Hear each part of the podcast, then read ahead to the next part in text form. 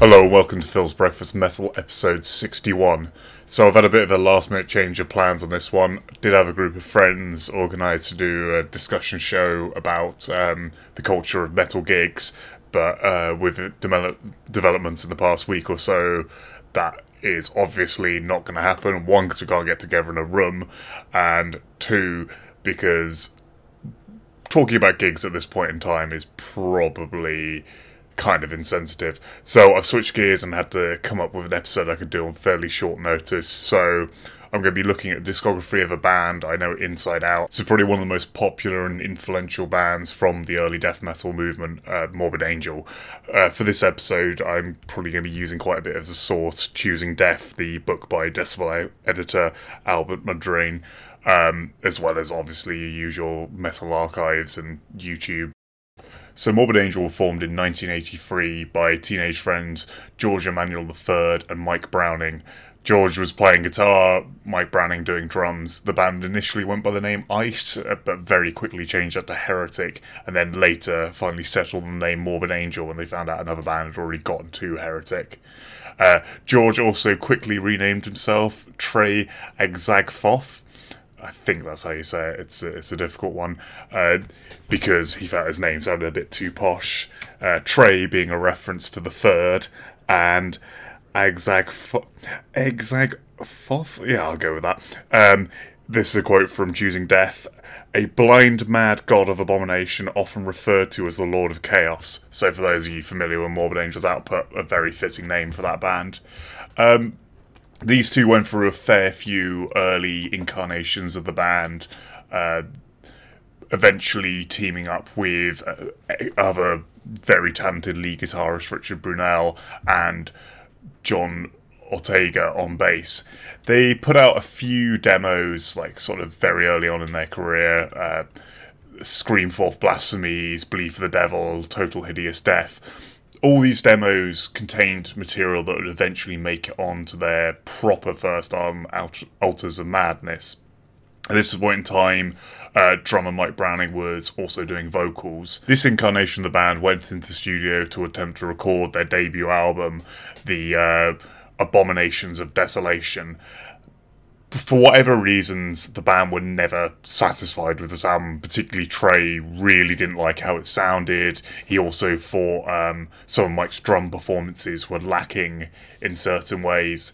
Uh, so, essentially, uh, there was a falling out. I think something to do with uh, uh, Mike's girlfriend at the time, and Mike was fired or quit the band, and he went on to form Nocturnus, who are a really interesting group. He him also drumming and doing vocals for that. One of the first death metal bands to incorporate keyboards as a major element. Their first two albums. Uh, uh, the key and thresholds are absolutely fantastic. But yeah, so this left uh, Morbid Angel in a bit of an awkward position because at this point the band sort of split in half. Bass player also left. So they befriended Dave Vincent, who was also a bass player slash vocalist, and managed to recruit him for the band. And after doing a demo with Dave Vincent's friend on drums, um, Wayne Hartsell, like Wayne would soon quit the band, but they then recruited um, the then Terrorizer drummer Pete Sandoval. So if you've heard uh, Terrorizer's well first album now, uh, World Downfall, you'll know like at that point in time they were doing some seriously punishing and complex music with some very impressive drum stuff going on. But for whatever reason, that band were never quite that serious. They weren't practicing that regularly. So Dave and Trey were able to convince Pete to move move away from uh, Terrorizer and come join Morbid Angel. So this is around 1987. At this point in time, the band are all living together in Tampa, Florida. They're sharing one house and sort of reintroducing death. It seems like a lot of what they did was they worked just down the road, like washing cars and that kind of stuff, and would just do their job for eight hours, come home and play for seven or eight. They, they seemingly were able to get away with making a lot of noise in that house.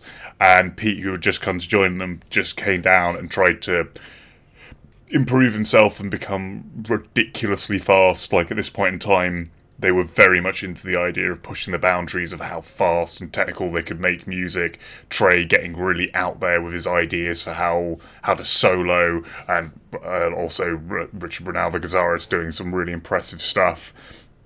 Dave Vincent really pushing things in terms of like just getting a really brutal attack on his vocals. Apparently, when Pete first joined, he didn't actually play double kicks, so I don't know if that means there's no double kick on um, on uh, World Downfall, the, the Terrorizer album. But so he, when he came to hang out with Morbid Angel, he had to learn that, and through tutoring from Trey and David and what they wanted him to do, uh, he just put in the hours and hours of work. Apparently, while everyone else was out of work, he'd just be down in their basement playing drums for like hugely long sessions at like such an incredible pace. But all this work sort of paid off, uh, and in late 1987, they put out the like Kingdom Come demo, which is where you start seeing like the real Morbid Angel sound come together.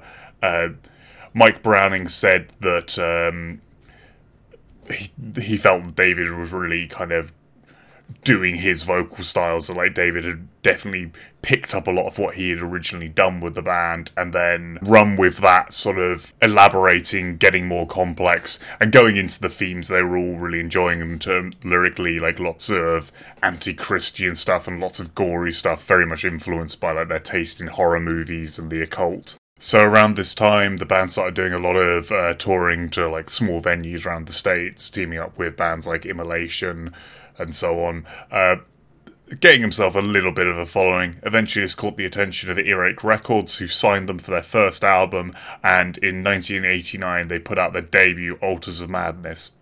So this was recorded at a pretty fancy studio, uh, Morrisound, uh, run by Tom Morris, who did the engineering. Uh, Digby Pearson of Earache Records is credited as the producer on it. And uh, classic Dan Seagrave cover art.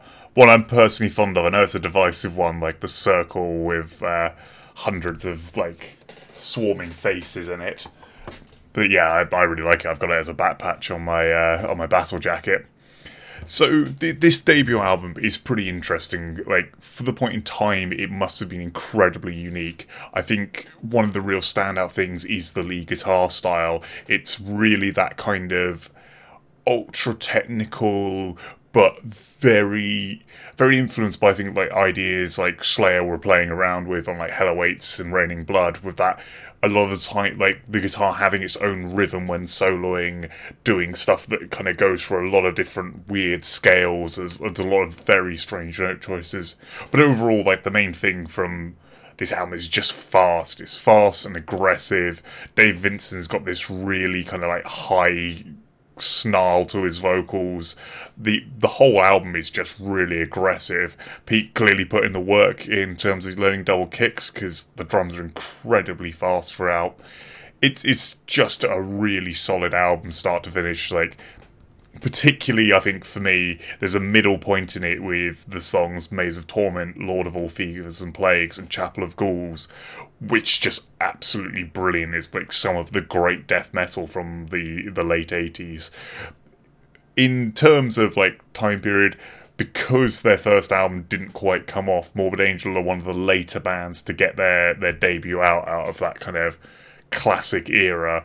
But I think Altars of Madness, well, we, we know from the popularity of this band now, still definitely left its mark. And it's an album that I personally think holds up today, kind of up there with some of the really good ones. Like, I've always felt Cannibal Corpse's Eaten Back to Life kind of sounds a bit weedy these days. Even Butcher at Birth, like for me personally, is lacking something. Obituary sort of really nailed it on Slowly We Rot, but a lot of these bands, like their second, third, and fourth album, where they they really nailed it. But because Morbid Angel had you know, put in the work, done like essentially four years of demoing it with the whole first album not quite getting there.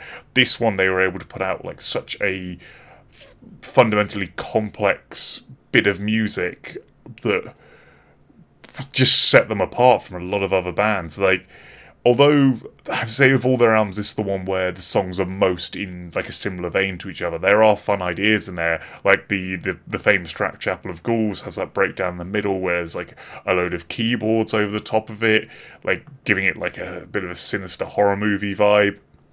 The songs are very much in the kind of anti-Christian. Um, gory lyrics kind of thing. I think again, like Dave Vincent said, his favorite Slayer albums, Hell Awaits, and you can really feel that with track names like Blasphemy and Evil Smells, uh, and then the tracks like Suffocation going for a more just like aggressive, gory feel. It's probably not my all-time favorite album of theirs, but it is just totally solid. I, I kind of it can't be faulted in achieving what it, it set out to do.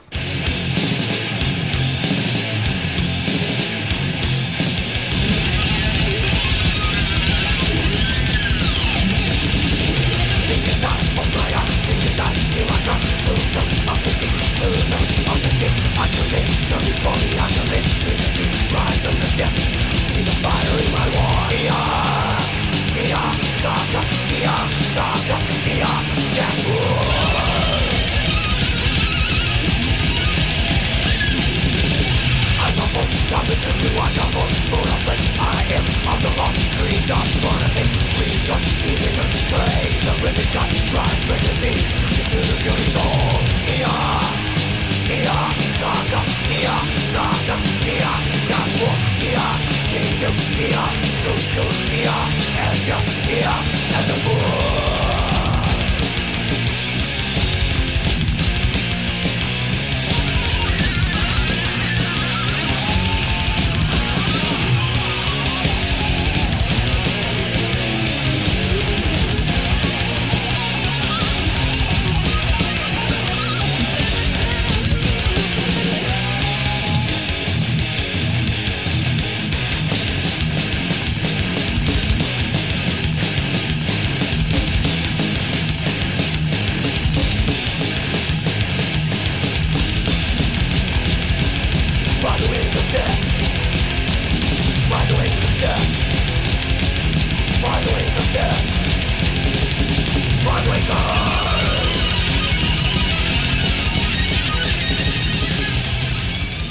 So, two years later, in 1991, they returned to Morrisound Studio to record their second album, Blessed Are the Sick. You might be starting to notice the trend with first letters of the album names.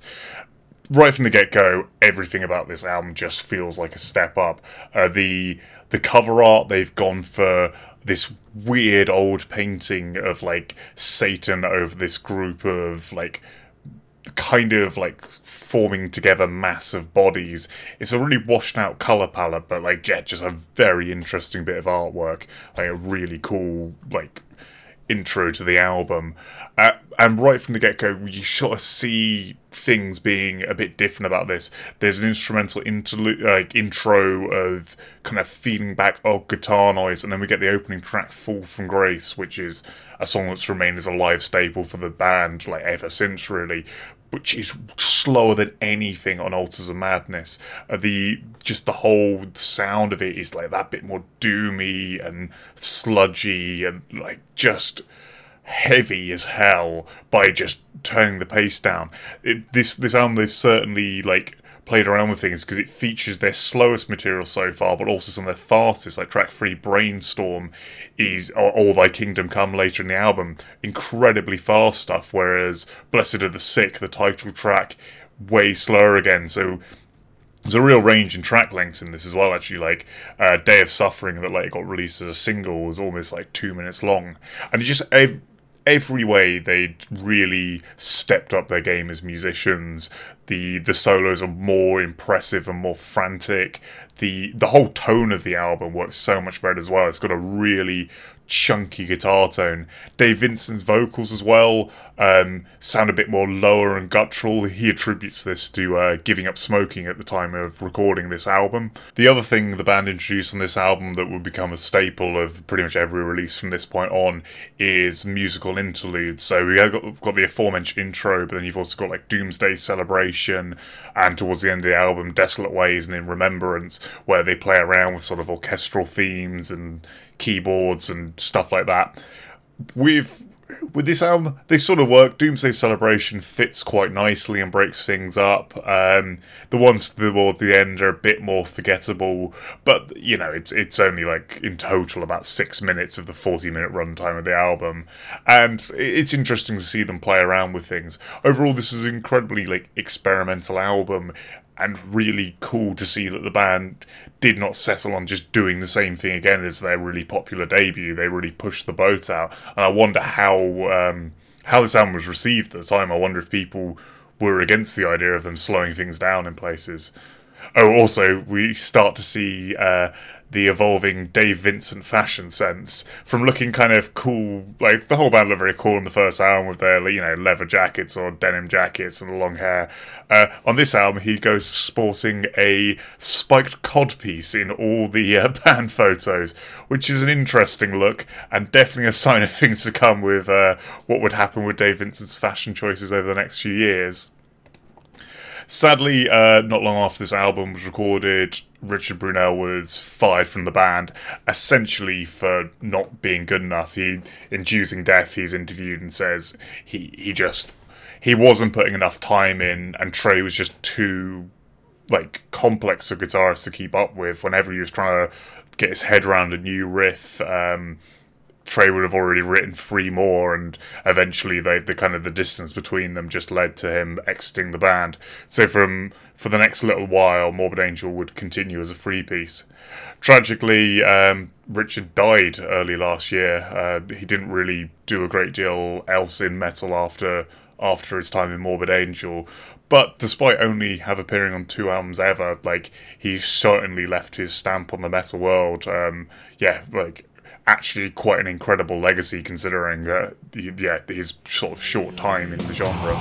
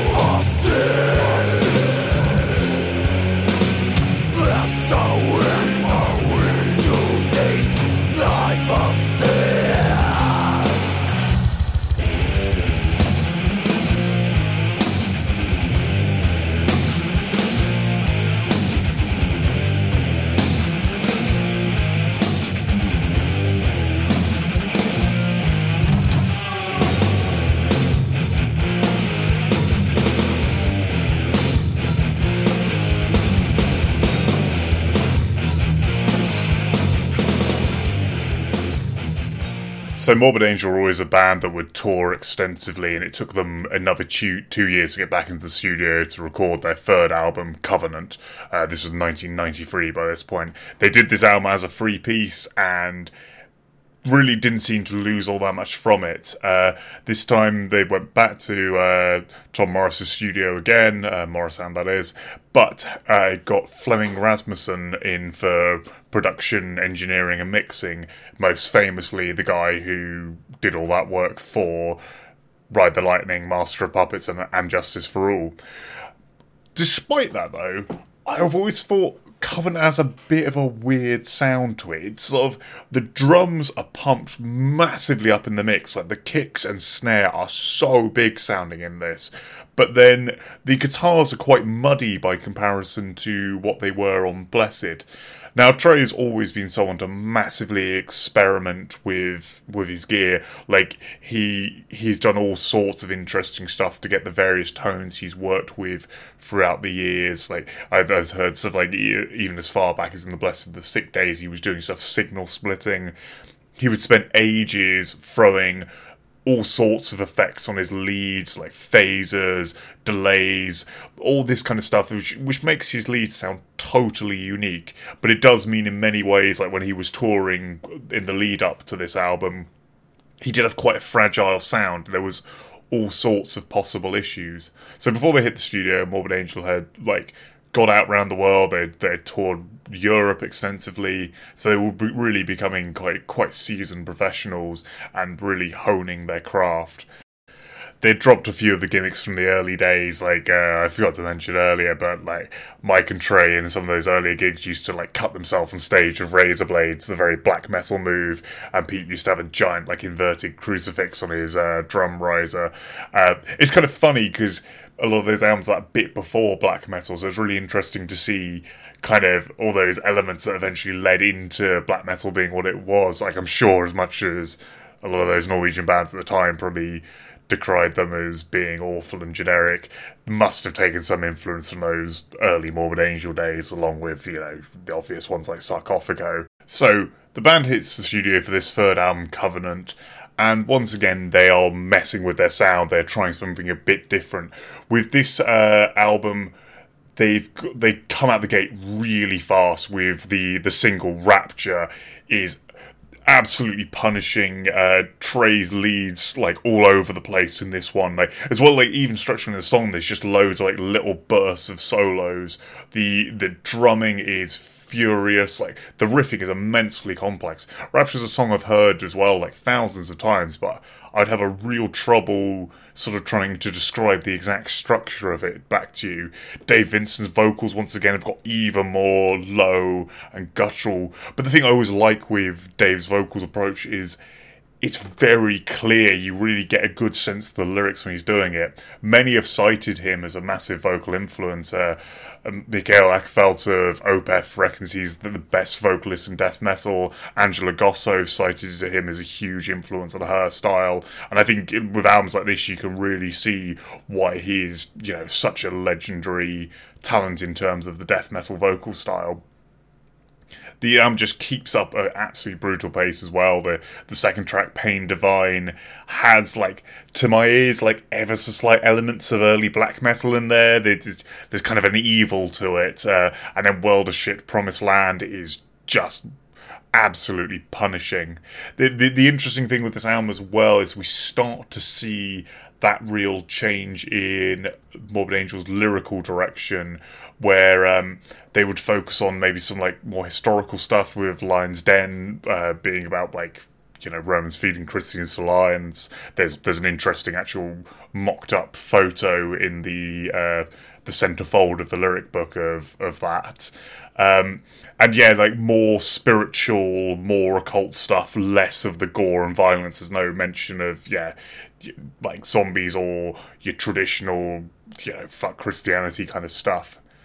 One bad way this manifests is the cover is bloody abysmal. It's meant to be like a load of occult items, like as a photo, like a candle and a book with Covenant and Morbid Angels like logo written on it, and it yeah, it just it looks like a really bad like prop photo from some teenage goth movie. But there is some interesting stuff, both on the disc and the back of the album. There's some woodcuts of. Uh, like villagers meeting uh, a kind of Satan like figure. Interestingly enough, and I was always really pissed off about this. Uh, the I think it's the one from the back of the album. Machine Head used on the blackening, and it kind of felt like someone should have stopped them along the way and said, "Actually, quite successful band's already already used this." But anyway, one of the odd standout tracks on this, or, or it's a track that sort of you'll notice when listening to this is track 7 angel of disease feels very weird on this album because it's a I think it's a track from their like early demo days. They sort of resurrected for this album, and it sounds like a track of Altars of Madness just dropped into the middle of this, and you can see the way everything's changed with their sound. Like it, when they with this track's like sandwiched between Blood on My Hands and Sworn to Black, like the band has really gone through quite an evolution and this this track kind of feels like more thrashy, more kind of proto death, whereas the the meat of this album is truly brutal death metal. Towards the end of the album as well, we get another quite interesting change. Uh, we have the instrumental Nar Mattaru, which is kind of fine. Um, largely the trend with most Morbid Angel instrumentals. But then we get God of Emptiness, the real slow one for this album starts off very much kind of you know fall from grace style like the kind of slow kind of plodding heavy riffs with david vincent's really guttural uh, screams over the start of it but then in the second half clean vocals some very low very kind of gothic clean vocals. Uh, the first the first time David had used this style in the band. Now this was like such a I must have been such a divisive thing at the time, even to the point where there is a Beavis and Butthead clip of them watching this video where they're initially really impressed by David Vincent's growling, but then it gets to the clean vocals and they both start really laying into it and taking the piss. Overall, though, I, I liked it. I, I do I do enjoy the the way they change up the sound on this album. I think God of Emptiness is a real excellent track. In my personal opinion, I do think Covenant is the strongest of all the Morbid Angel albums, and it's not my favourite production. It's probably like fifth or sixth down the list in terms of that, but it's just got the riffs. Like this album is just completely full, start to finish. It Absolutely brilliant, really memorable riffs. Like they must have such trouble choosing a single from this because any one of these tracks, bar maybe Angel of Disease, is a perfect standout to sell the album. Quite a few years ago now, I saw them touring with, I think it was with Tim Yeung on drums, but with Dave Vincent back fronting them. And they played this album in full, and that was an absolutely perfect set list. Just this start to finish, just absolutely fantastic. Like most bands, when doing the album in full thing, it can be quite quite dodgy, quite a like high risk thing. I remember seeing Vader doing Black the Blind in full, and it was fun, but I definitely got the sensation halfway through. It's like this set would be better if they were, you know, playing some of their more popular stuff. Whereas no, Morbid Angel doing this absolutely perfect. And yeah, like for me, I'd always say Covenant's the perfect start point for getting into this band.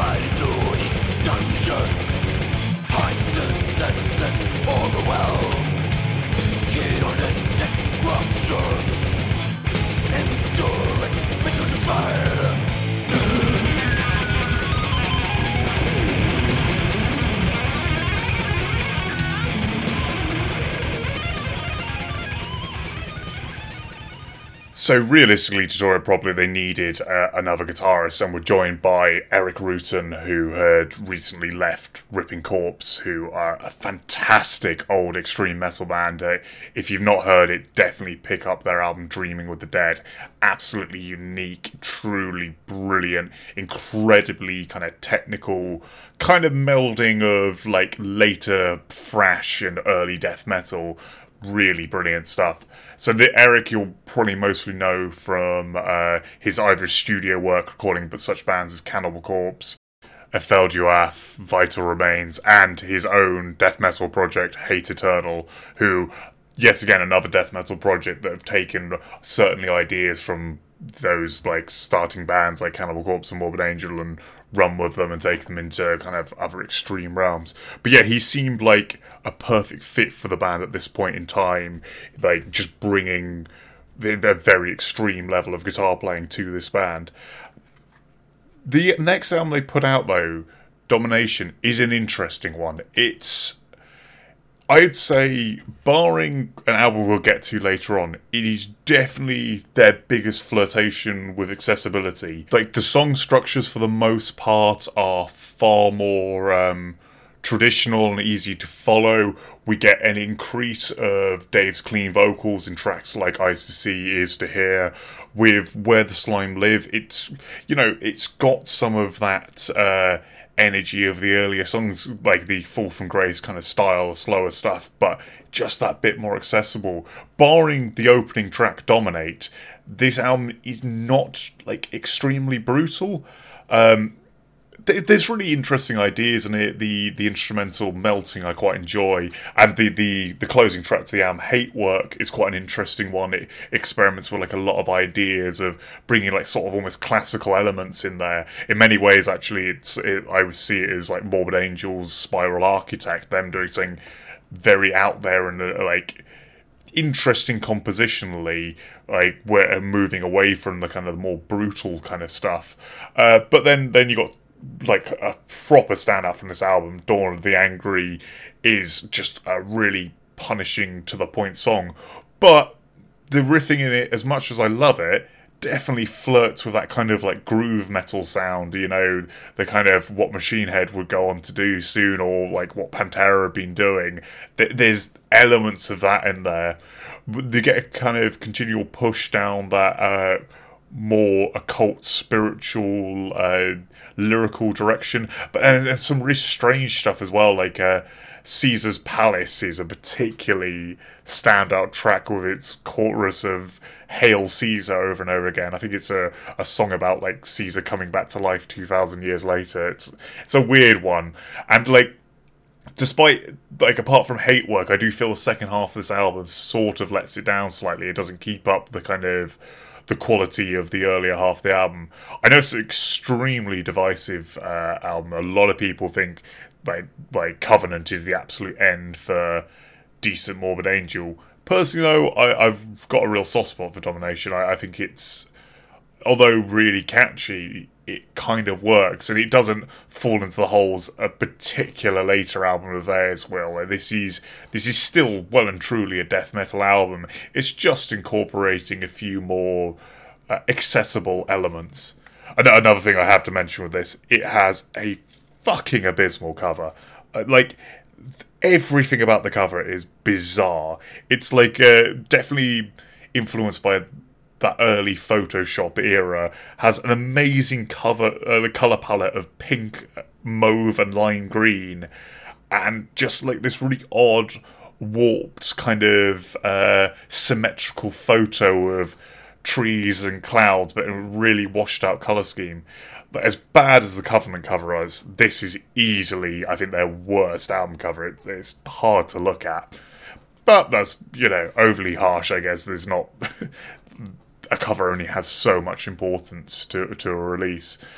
Yeah, like th- this was definitely an interesting chapter for the band, but it would lead to problems. Uh, on the the tour for this album, Dave Vincent, before heading out on tour, had decided he'd had enough of the band. He he wasn't enjoying their, their musical direction at this point in time, and in many ways said he just wasn't enjoying doing death metal as much anymore. He felt he wasn't getting the same reaction off audiences anymore. But in an incredibly professional move, he kept this totally to himself, did the full tour, and then left the band when he got back home.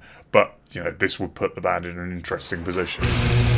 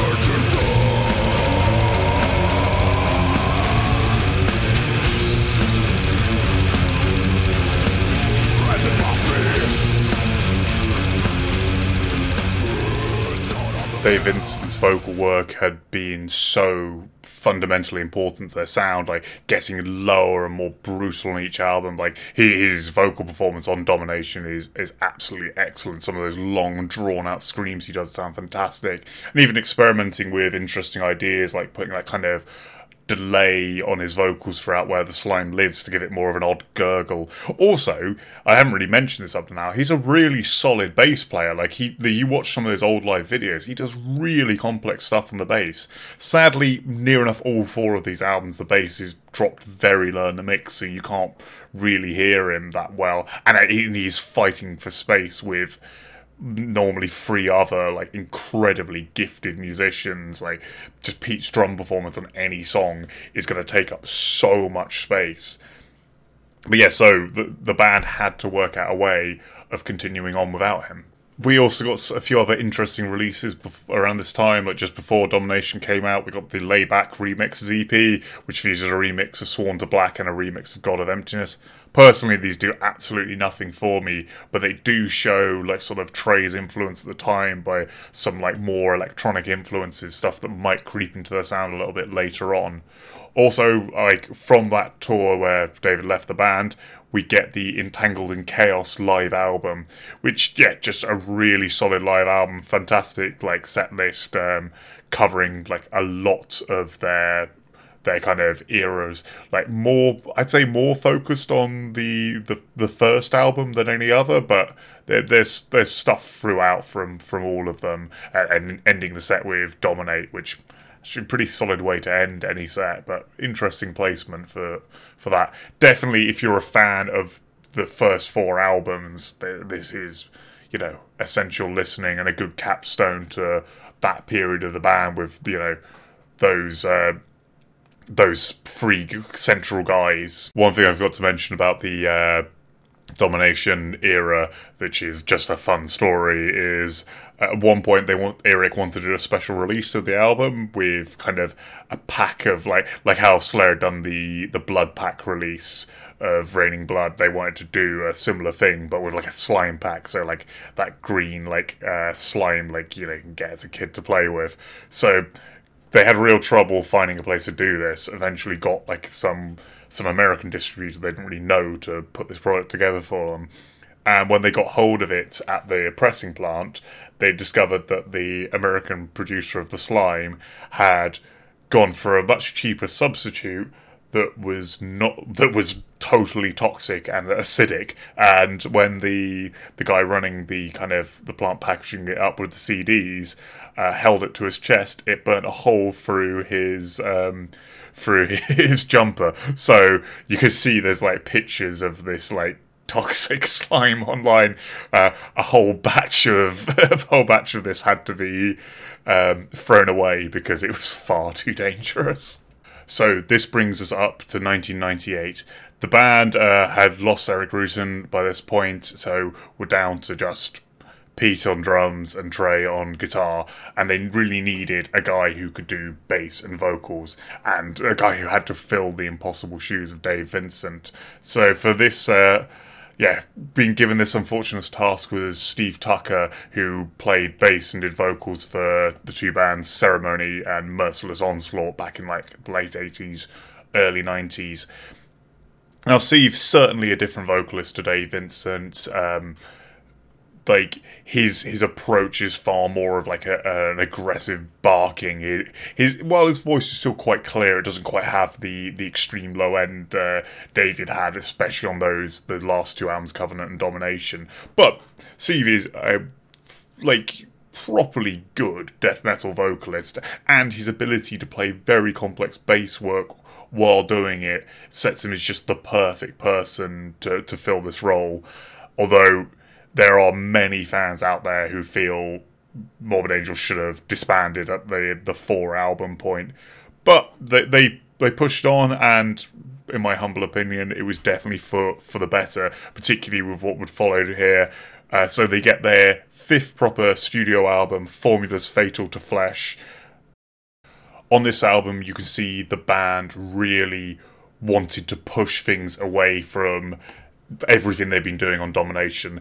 This album is probably, of all of theirs, the most experimental, the most complex, the most aggressive, sometimes to its detriment. Like, it's. It's a it's a difficult listen. This album, there's um, like in the choosing death book there's a lot about the the difficulty steve had with the lyrics. So he was not only was he filling dave vincent's shoes up to this point dave vincent had been the primary lyric writer and on this album uh, Trey took over lyric writing duties and very much wanted to base this album in a lot of his philosophical readings he'd been getting really into at that point in time.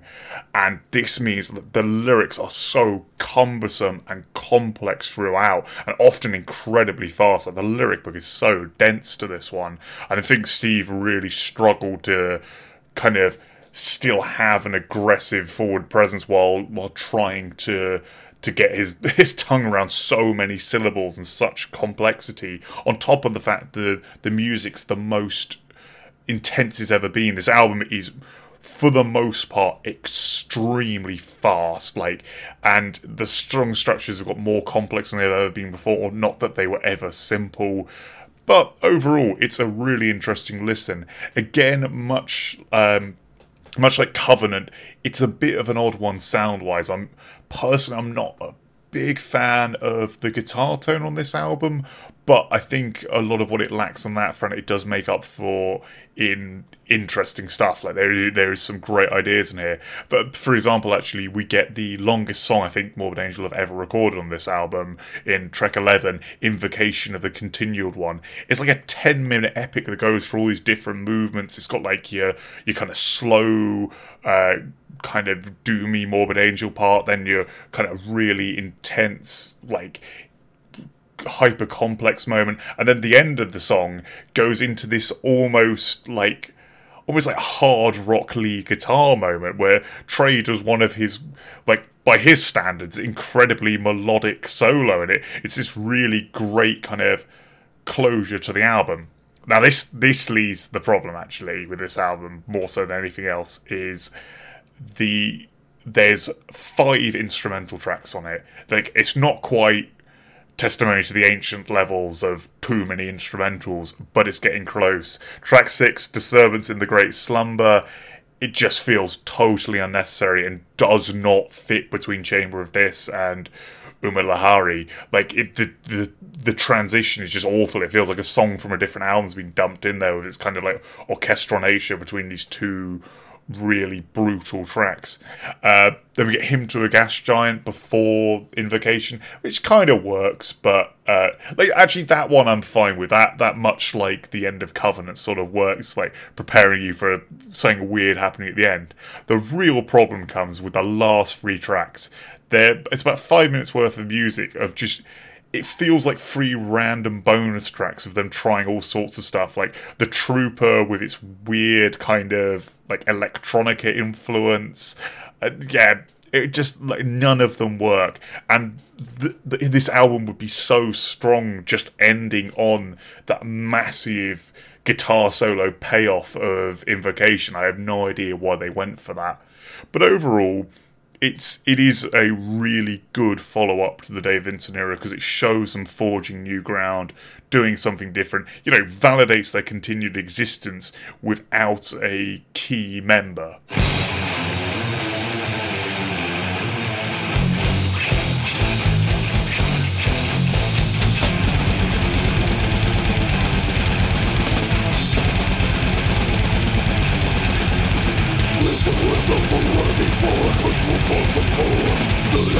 as they are. They breathe the word and it becomes.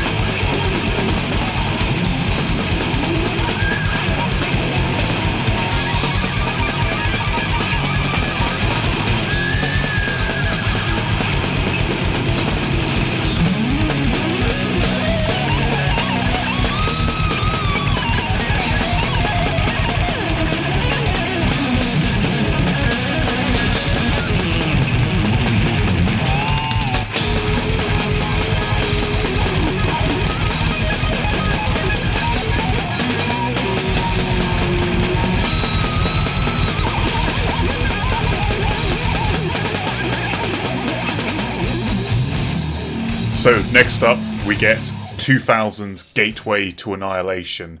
And this is, is an interesting album because I think in many ways it's kind of a forgotten one. I mean, I only bought it, I think, at the start of last year. I'd never heard it up to that point. and because it's 2000s death metal, like, this, this was a genre kind of on the way out there, which makes this one so interesting because it's actually one of Morbid Angel's strongest releases. It's an incredibly good album. From the get go, they've lost some of the kind of almost obfuscating elements of Formulas Fatal to Flesh. This is more to the point. The structures are catchier, but not in that domination way. There is no flirting with. Uh, kind of groove metal here. This is straight ahead, extreme death metal, and still with lots of cleverness thrown in there. But at this point, Morbid Angel are such seasoned musicians, like they can throw that in while still keeping the catchy kind of groove at the center.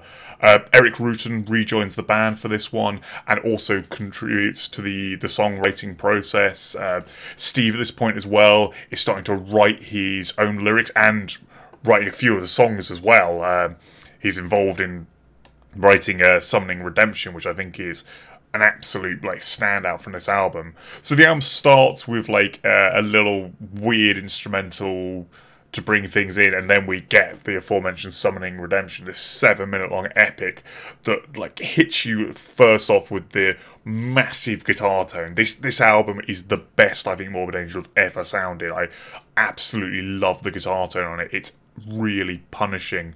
There's a lot of cool stuff in it as well, uh, with like doubling up of vocals in places, giving a kind of like Steve definitely has a bit of a Glenn Bentonisms about him when doing that.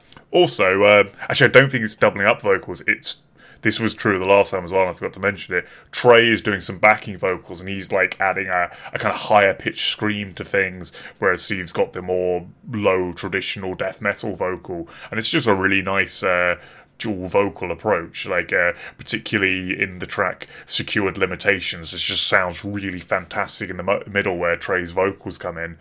The guitar work is actually some of my favourite as well. There's uh, like sort of a real melodic nature to some of the solos. If you're familiar with the band Mithras, this album is the like this album is very much the Mithras kind of sound, I think, in a lot of ways. Like the the way the lead guitar sound, that kind of really spacey but still melodic yet complex and technical kind of thing they got going on. The the solo in Summoning Redemption particularly is absolutely brilliant. I'm not sure who's responsible for it, Trey or or Erik, but both of them have that interesting thing that's very much a staple of the Morbid Angel sound of lots of effects, lots of cool ideas thrown at it.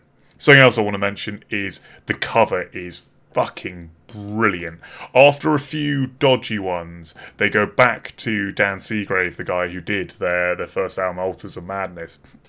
And the covers to Gateway's Annihilation is this massive piece of artwork of this like apocalyptic landscape of this giant spike structure covered in skulls and spikes that's all twisting around this this central kind of vortex point. It's very in many ways reminiscent of the uh, like your epic 40,000 artwork for the old like the old Warhammer days. But just with a, a kind of a more extreme apocalyptic edge those like twisted landscapes with a giant kind of uh, vortex going through them look absolutely incredible. And a really fun thing about this is the Suffocation album Souls to Deny from 2004 has like the other half of this artwork. It's like sort of the same like the same idea sort of reimagined but like a more deadened version of it.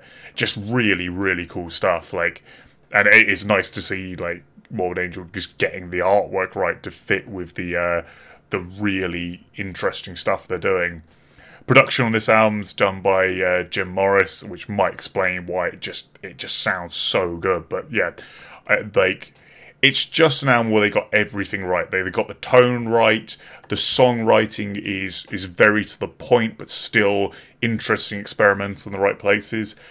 Notably, as well, there are only two instrumentals on this, lasting under two minutes in total, and it really serves the album well. And towards the end, we just have like two two more tracks in the form of I and God of the Forsaken, which both feel like they could be more singles. So it's just it's just packing in good riffs and catchy songs right to the last minute, but has just the right level of punishment and brutality to it. And Steve Tucker really feels more on top of the vocals in this one because he's writing more of the lyrics and so on. He isn't having these like really complex phrasings and so on to get around that he had been in in some of the earlier material on the previous album. He, he really sounds like he's in charge and knows what he's doing on this one. And yeah, it's a shame it's it's sort of buried by time because 2000 just wasn't a time when people were really giving a shit about death metal like nu metal was popular at this point.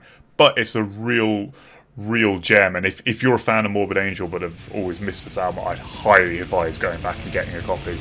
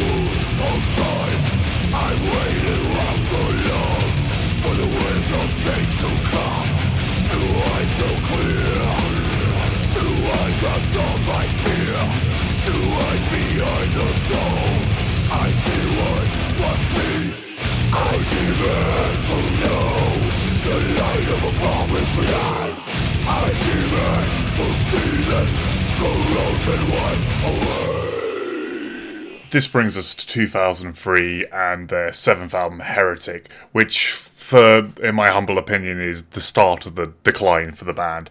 So Erik Rutan's once again left them, so they're recording this as a free piece, like the same lineup as Formulas.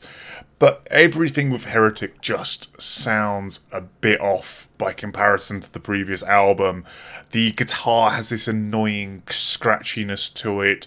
The drums sound really artificial. There's something very hollow about all the hits in it. I don't. Yeah, this is an album. So after I got into the like initial four as a teenager, I thought I'll give Steve Tucker a go, and I bought Heretic, and I have listened to this album so many times trying to crack it, and it just always leaves me cold. Like there's nothing fundamentally wrong with it. There's some really solid songwriting. Tracks like God of Our Own Divinity and Praise the Strength are really cool and do have some like catchy moments, but just overall, this is a real drudge of an album. Um, and there's so, there's some real stupid stuff in it as well. Like again, way too many instrumentals. Like we get to the the end of the album, like sort of the end of uh, within thy enemy track ten, and then there is a further like ton of instrumentals. Like I think there's like about twenty that are just kind of tiny bursts of silence and then some more weird ideas of and stuff like terror of mechagodzilla lava and it's all just like it feels like Trey throwing a lot of his kind of like electronic ideas in there. There's the the song Drum Check, which is just a silly like drum solo thing. It all feels like the band like pissing around at the end of the album, which like save it for an EP, save it for somewhere else. I like personally, I like my album to have a kind of pure runtime. I want it to end on a big high point. I don't want it to get to the last like you know get to the last interesting track and be like oh here's a load of other rubbish like put it on a second disc or something there's something about having all that in the runtime that just really puts me off and as well it's a really bad album cover this kind of like weird gold image of like kind of sumerian looking god with all these kind of like photoshop filters and effects on it and this really rubbish fire effect. It's it's one of those albums where it is in essence a perfectly solid death metal album, but given that we're in 2020 and there's so many bands doing stuff, I just have no idea why you'd ever pick up and listen to Heretic again. Possibly I'm being overly harsh to it. I know it does it does certainly have its fans and you know if it was the, an album just to keep the band ticking over and so long, it certainly did that like there's some cool stuff, I guess. Like I guess solo from Karl Sanders on it. It was quite nice, you know, show solidarity with Nile, like a relatively up and coming band back in 2003. This is before they'd even got Annihilation of the Wicked out. And I think, like, you know, Nile had been good friends with Morbid Angel for their entire career. Like, Karl Sanders had uh, been hanging out at the house with them back before Altars of Madness was recorded. So was really nice to have him involved and so on. I'm kind of feeling in hindsight I've been overly harsh on this. Possibly give it a listen and, you know, take, give, have your own takeaway from it. But for me, it's an album I've tried with, and it just never landed like the six before it did.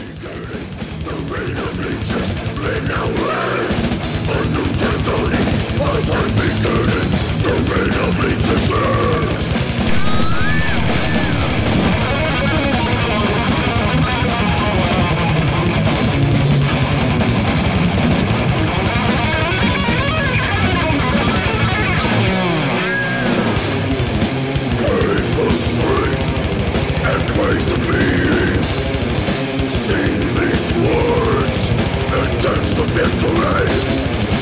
Brave the force that none can conquer. Embrace the strength, the sacred power. Praise the strength, the dawn of reckoning. See the wrath fall on those opposing. Be one in voice and chant the mantra. Feel the force.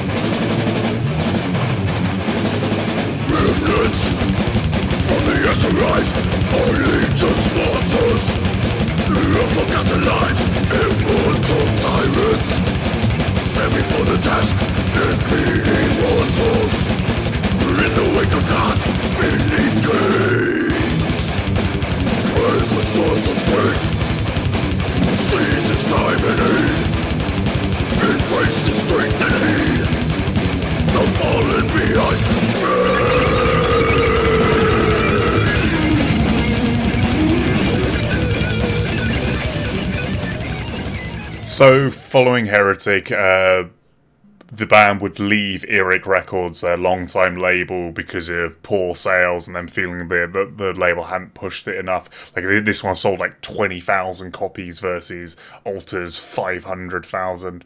Now, I don't know if that's on Earache or not. I think that's just very much part of the landscape. Like, who was really interested in old school death metal in 2003, though? The revival was a long way off, and uh, and that, that kind of surge following Nile and Necrophagist was still a year or so away. Interesting enough, there is video of a very awkward appearance by Trey on Headbangers Ball, in which he mainly talks about his Quake Free clan. Um, which is definitely well worth looking up. I might share share a link to the YouTube clip of that in uh, in the notes for this. But yeah, like so, interesting point in time for the band.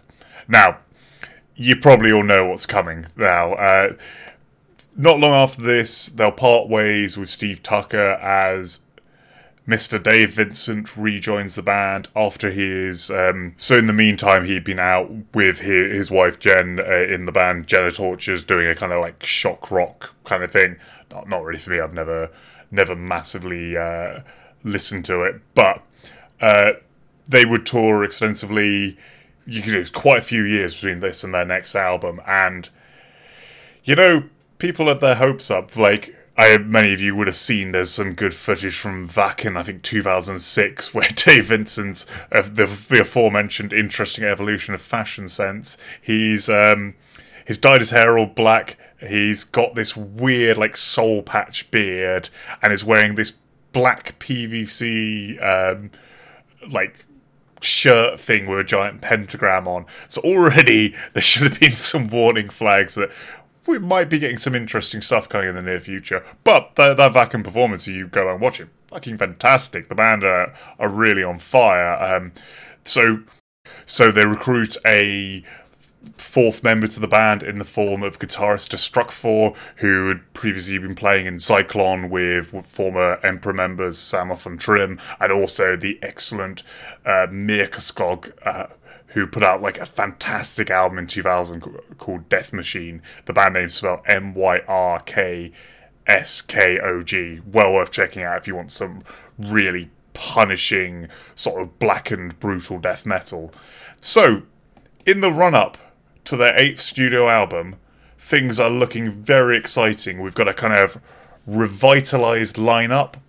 Uh, you know, there was a lot of positive thought going into this. Um, but then the real big warning flag Pete quits the band and is replaced in the recording by ultra session musician Tim Yeung, who, you know, has been on so, like, helped out with so many bands as a live musician, as a guest player, like, absolutely phenomenal drummer.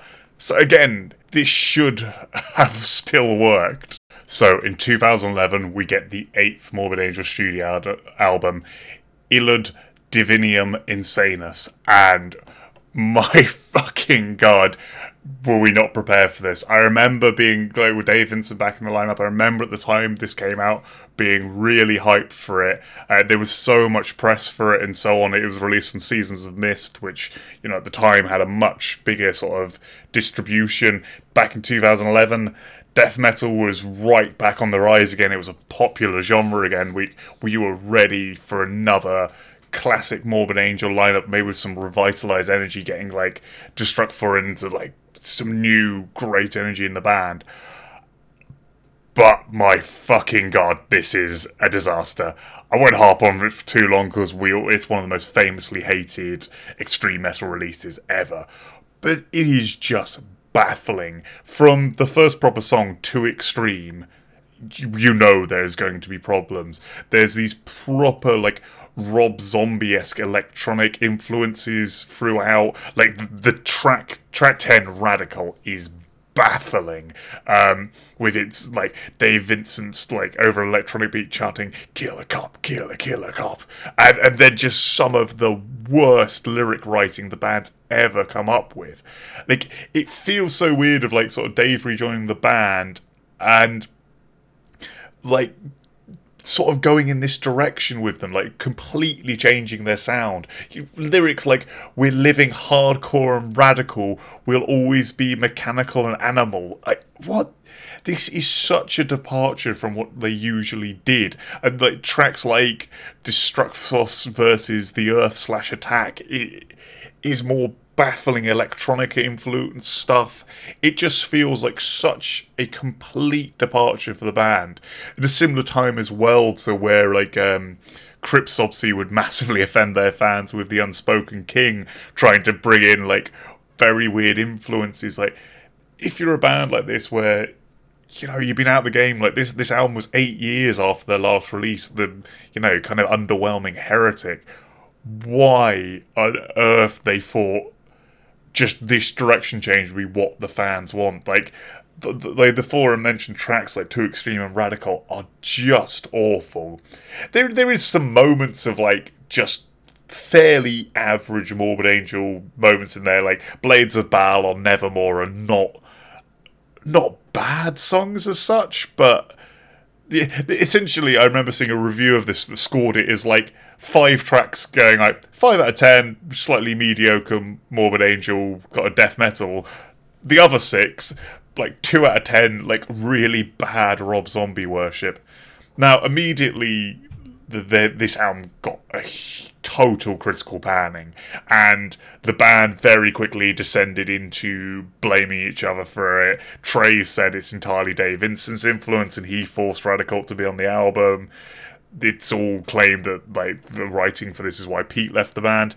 I don't really know who to blame for it because I know Trey has that big um, influence from the kind of electronic end of things and might well have been trying to bring that in and now pass the buck while while this is kind of hated. But essentially this this is kind of the end for Morbid Angel in many ways. Like we the band sort of not did a bit more touring after that point, um, but very quickly fell apart. Dave Vincent and uh, Tim Yeung went off with uh, was it? I am evil. Am I evil? Uh, I am evil. Whatever.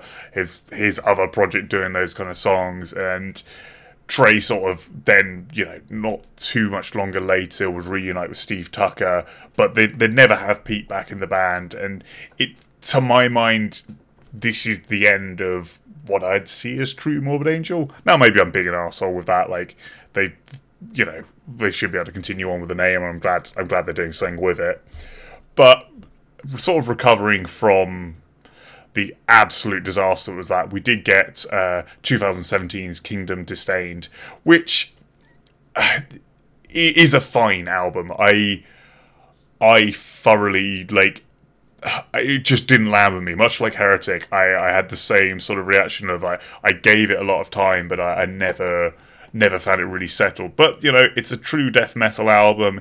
It's definitely um, one that was very much done for the fans, like trying to you know recapture a lot of what the classic Morbid Angel sound was, and you know I I, I think I think they did a, a, pretty solid job. I'm just not a big fan of the mix, and yeah, it's just something I'll never really revisit.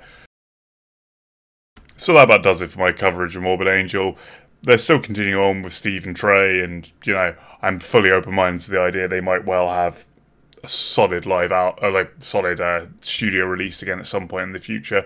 But irrelevant of that, they have left a legacy of, I'd for my money, at least six absolutely kind of essential death metal albums, like all the way from Altars and through to Gateways of Annihilation. If you're someone who enjoys death metal and you know loves the bands influenced by it, all all six of these albums are well worth your time. It's really incredibly strong material throughout, and it's amazing watching a band like that who were able to keep pushing the envelope, keep evolving with every subsequent release, and you know, really held themselves to very high standards. The whole thing of not releasing their first album because it wasn't good enough is incredibly commendable. In many ways, I feel sorry that they were forced to put out uh, Abominations of Desolation back in '91 because I've heard it. It's it's not great. Like it they they certainly made the right call to to hold on a year till till altars. Yeah, fantastic discography, truly brilliant band, excellent musicians. That and that that constant evolution is what I really want from bands. Someone who can keep finding a way to push the envelope for their sound. Uh, yeah, and possibly unfair to harp on that one album so much. I guess it's just an interesting point in metal history having kind of such a uh, universally despised album. But that that should speak to in many ways the legacy the band already had. That the people were that invested in them coming back. Like those those six albums I mentioned, seven if you there are big fans of Heretic out there. Like that led up to it, that led up to that much excitement. And also, I, I, I know a lot of people really enjoy the the latest Kingdoms Disdained. It's just personally not not for me quite so much. As I say, I'll still give the next one they do a go. But yeah, if if you're new to Morbid Angel, definitely go through, check these out. I'd probably advise starting with Covenant, but um, Gateways might also be another good entry point at this point in time. So yeah, um, definitely hit me up if. Uh, if you have just got into them for the first time, that I'd be really interested to hear. So you can contact me, Phil's Breakfast Metal uh, at gmail.com, search for Phil's Breakfast Metal on Facebook or at Breakfast Metal on Twitter. And yeah, let me know your thoughts on this. Um, uh, hopefully, I'll be able to do some more episodes with Rob soon. We're planning one um, in the nearish future on uh, doing the, like a similar look like this on Agalloch's history which I think will be good fun. But it de- it's dependent on Rob getting hold of a microphone so we can do this over Skype uh, during the uh, the current climate. So to close this episode out, I want to do a quick uh, nepotism corner. This is for an incredibly new band, Row of Ashes from London, the UK. Um, I'm aware of these guys because Chris of Punishing Brutality podcast is bass player and vocalist for this band. So Row of Ashes are a like a, a power trio of uh, guitarist, vocalist, drummer, bass, and vocals, and it's just incredibly brutal music. It's that genre I never know quite what to call it. It's like that kind of incredibly aggressive, like I guess slightly post-hardcore, something like that. Just you know that really fucking extreme music you get these days, where it's there's like really distorted like properly aggressive but very emotional vocals quite groovy riffing but like an immense like crushing low end to it and like very distorted guitars like everything sounds kind of rough and intense what i really like about this is like it's a really natural drum sound mixed with these incredibly kind of brutal like guitar tones like that the, the temptation for a lot of bands, I think, would be to overly polish the drum sound, but keeping this quite quite raw and real sounding works so well for these guys. So this is their their debut release, um, Unbeliever. It's it's quite a short album. I, am not sure whether they're, they're, referring to it as an album or EP. It's like five tracks, about 25 minutes long. But it's well worth checking out. There's a lot of interesting ideas crammed into this very small space.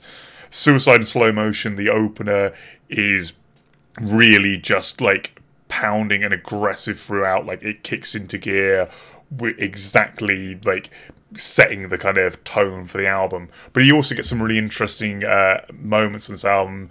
The the sort of the intro to Death by Your Word is far more kind of um, calm and like introspective, like almost quite melancholy in places. And then this is like taken to the next level with the the seven minuter and so shuts the door, which is far more kind of um, far more melancholy, like and really quite bleak sounding in places. The whole of this album has an incredible bleakness. There's quite a, despite the kind of difference in pacing between songs, there's a very consistent atmosphere and so on. I the the closer, it's hard not to fill yourself with regrets, is a fantastic rager, probably like the heaviest on the album, and starts with this really ridiculously low bass intro. Speaking to Chris, the reason for this is because the band ch- tunes to uh, G standard, which I didn't even know was a thing until this point.